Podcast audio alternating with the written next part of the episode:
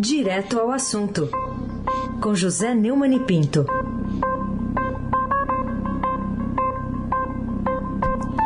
Oi, Neumani, bom dia. Bom dia, Raíssen Abac, Carolina Ercolim. Dia. Almirante Nelson e o seu pedalinho. País Gotardo. É, Moacir Evangelisti Biasi. Evangelista Biasi. Clã Bonfim, Emanuel, Alice Isadora. Bom dia, melhor ouvinte. Ouvinte da Rádio Eldorado 107,3 FM. Raíssen Abac. É, a tríplice coroa É. na sua mão direita. Tem que aguentar o secador até o fim de semana. Vamos lá, vamos lá, faz parte.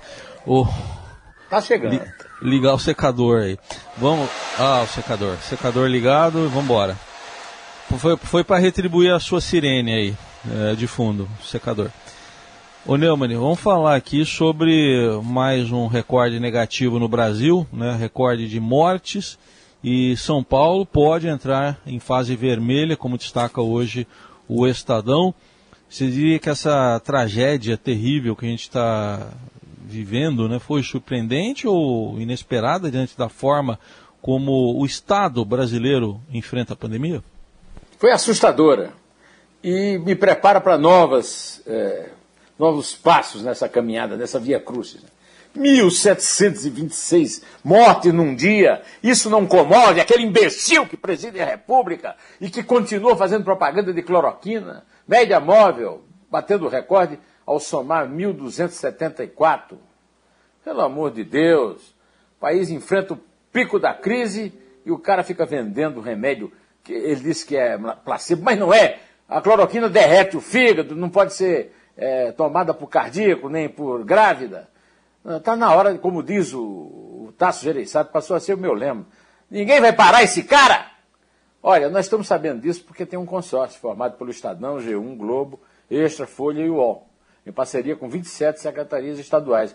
Porque desde que o, o, o Mandetta, que fez essas pazes agora com o eh, saiu do Ministério, o Ministério da Saúde não faz mais entrevista, não dá mais informações, e não dá nem as informações numéricas.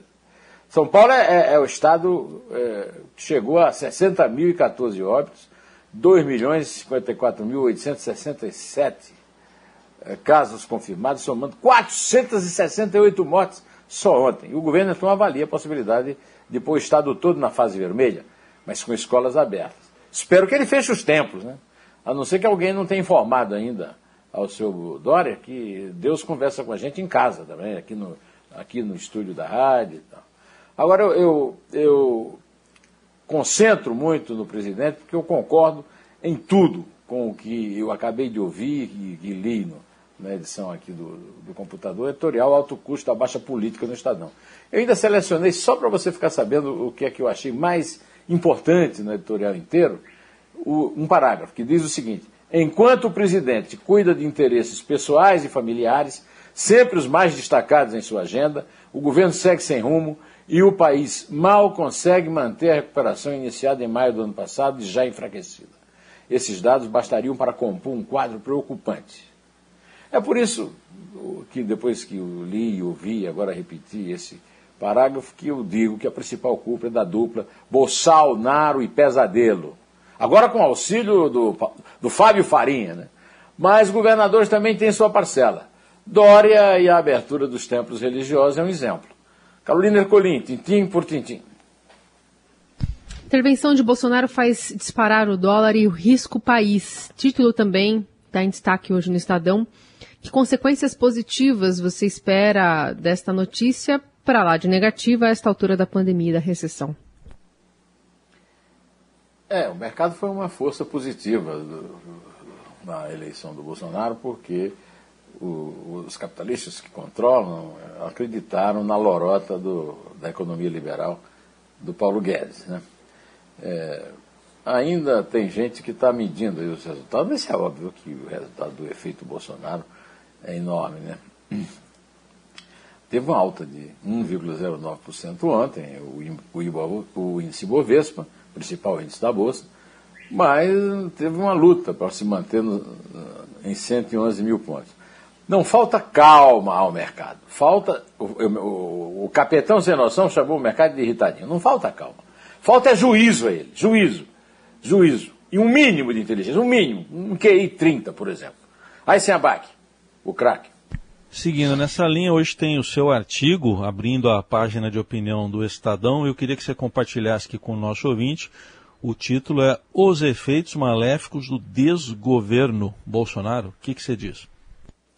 O, tem a, aquela linhazinha fina que você não tem aí. Ah, você tem que você está vendo aí no, no, computador também em casa. Isso. Estelionatário do voto, presidente é fiel a passado autoritário, terrorista e estatizante.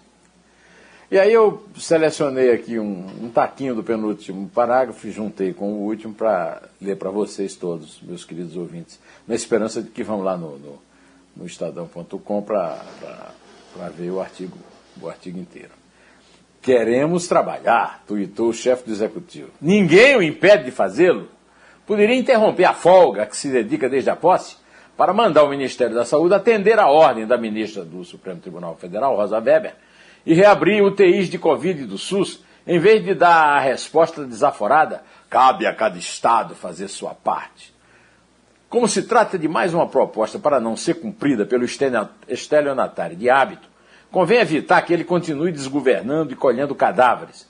Só nos resta ecoar o que diz o senador Tasso Gereissati ao defender a CPI da Covid-19. Alguém precisa parar esse cara.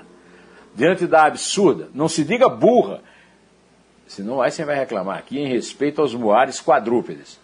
A oposição dele aos únicos instrumentos de, de que a humanidade dispõe para escapar do contágio mortal higiene, máscaras e isolamento. Só se salvarão vidas nestes tristes trópicos se se retirar de suas mãos, sujas de sangue do povo, o poder de decretar efeitos mortais de seu desgoverno homicida. Carolina Ercolim, tintim por tintim. Bom, a CVM está avaliando apurar esse lucro atípico de ações da Petrobras. Tem uma coincidência ali muito de horário, né, de uma reunião com a cúpula do governo e depois uma intenção ali de venda de, de ações da Petrobras que acabou dando dinheiro para algumas pessoas, não foram identificadas ainda, podem até ser a partir dessa investigação da CVM. Você está preparado para comentar o ponto a que podemos chegar? O ponto a que podemos chegar é o seguinte: 20 minutos depois de uma reunião do Bolsonaro com o Augusto Heleno, com o Paulo Guedes, é, com aquela besta lá do é, Tuardo Ramos, é, os ministros da casa, apareceu uma compra de alguém apostando na queda de ações da Petrobras. Aí o Jornal Nacional, é, a partir de uma reportagem do Globo, é, publicou que na semana passada, né, no, na, nesses 20 minutos aí, um investidor pode ter lucrado 18 milhões de reais com papéis da petroleira na semana passada. Olha, era um dinheiro que a Petrobras podia ter doado, por exemplo, para pagar auxílio é, é, emergencial, né? Ao eventuar operações que só fariam sentido se realmente acreditasse que as ações cairiam pelo menos 8% na sexta-feira 19. Se não, ele tinha perdido muito dinheiro. Né? O presidente, na sua live semanal do Facebook, já deu a dica aí, mas aí já tinha fechado o mercado. Né? Então tem que saber se a CVM vai apurar mesmo isso. Tem caroço nesse pirão, isso é um escândalo monumental. Isso aí leva à derrubada do presidente da República. Agora, a, a CVM não tem uma tradição de funcionar, viu, Carolina? Não é bom lembrar que passou uma manada de elefantes no petrolão e a CVM não viu a poeira e não ouviu o tropel. Será que a surdez cega se repetirá? Ou nós vamos saber quem foi que usou essa inside information, dessa turminha que eu li aí, e mais alguns que eu não consegui me lembrar. Aí se abaque, o craque. É, teve o caso mais recente que a gente se lembra, pelo menos que eu me lembro, é do, dos irmãos Joesley e Wesley Batista, né? Que teve aquela negociação antes de virar público, aquela gravação com Michel Temer em 2000 e 17. Aí venderam na baixa, pra, venderam na alta para depois, né? Para depois escolher na baixa. É, é, é, Bom, invest, é, investiram no próprio crime e ganharam. Isso, é, teve essa apuração na época. Mas é, tem outra apuração aqui, é né, uma sequência de um assunto que a gente já falou nessa semana. Flávio, o Flávio é o Flávio Bolsonaro, afirma que comprou casa com recursos próprios, manchete aqui de, da editoria de política do Estadão. O é, que, que você diz dessa história? Teve chocolate na história, Neumann? É, não, isso aí teve é, caroço nesse angu, né? Olha, é, a, a, explicação dele é genial, né?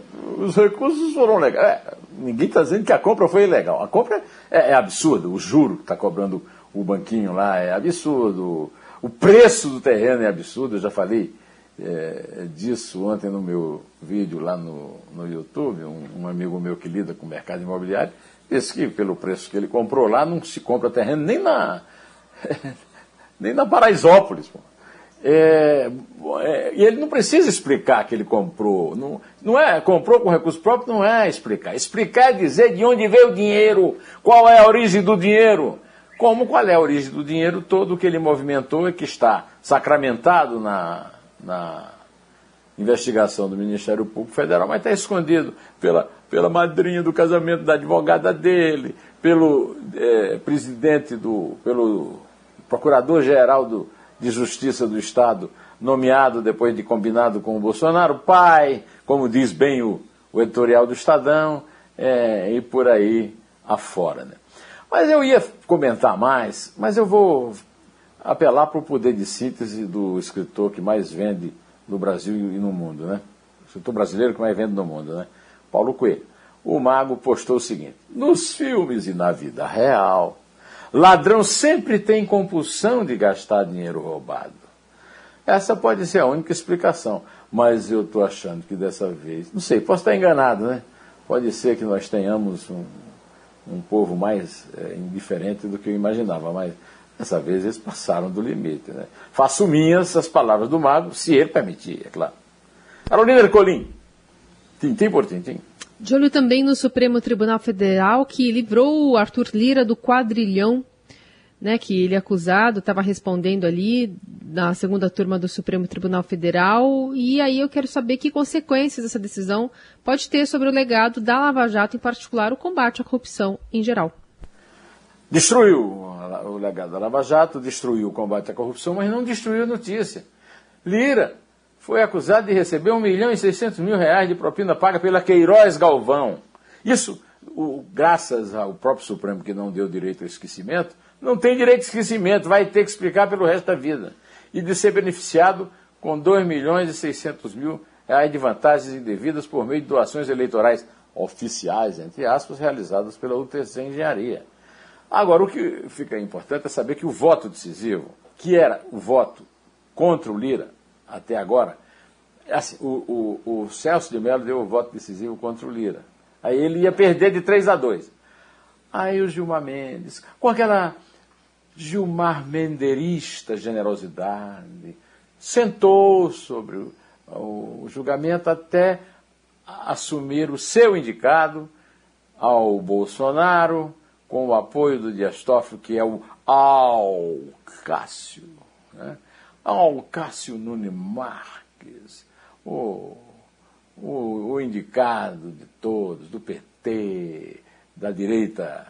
E aí ele deu a, a, a vitória a, ao, é, ao Ciro Nogueira também, ao Ciro Nogueira, que deu a benção para a indicação de Nunes Marques ao STF.